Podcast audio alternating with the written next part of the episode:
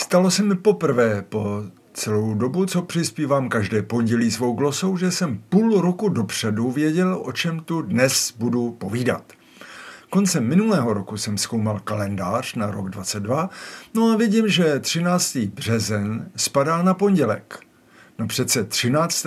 března roku 20 začal covidový lockdown.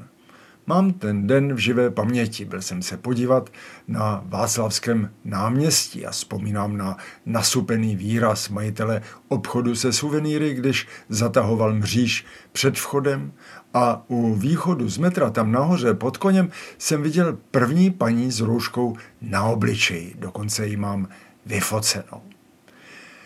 O tom všem jsem tu chtěl povídat a ona do toho přišla válka a covidová pandemie ustoupila z popředí zájmu.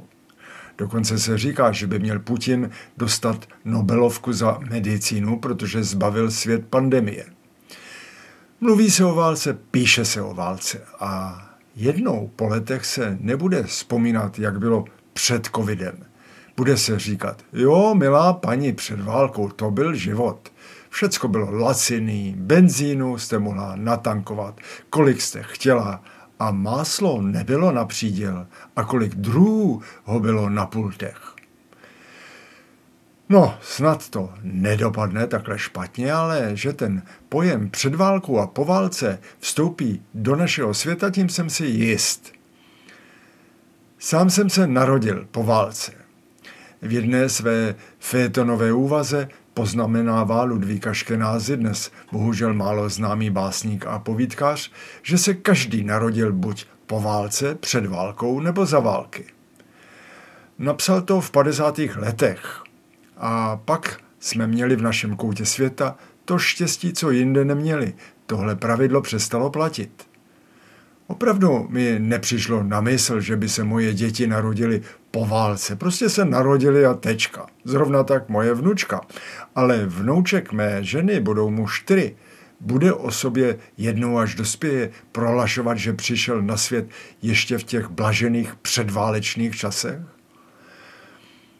No uvidíme, jak tak poslouchám sám sebe, co tu říkám, zní to hodně pochmurně. Radost z toho nemám, jelikož jsem zarytý optimista.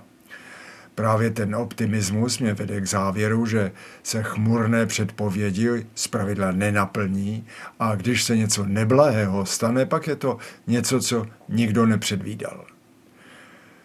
Takže doufám, že i na tuhle neblahou událost platí to, co jeden můj kamarád nazýval dojmem vlaku. E, stojíte na peróně a před vámi je vlak ohromný, zabírá celé zorné pole, pak se dá do pohybu, sledujete ho očima. Je čím dál menší, až zmizí a vás za chvilku ani nenapadne, že tady byl. Už aby se to stalo a bylo po válce.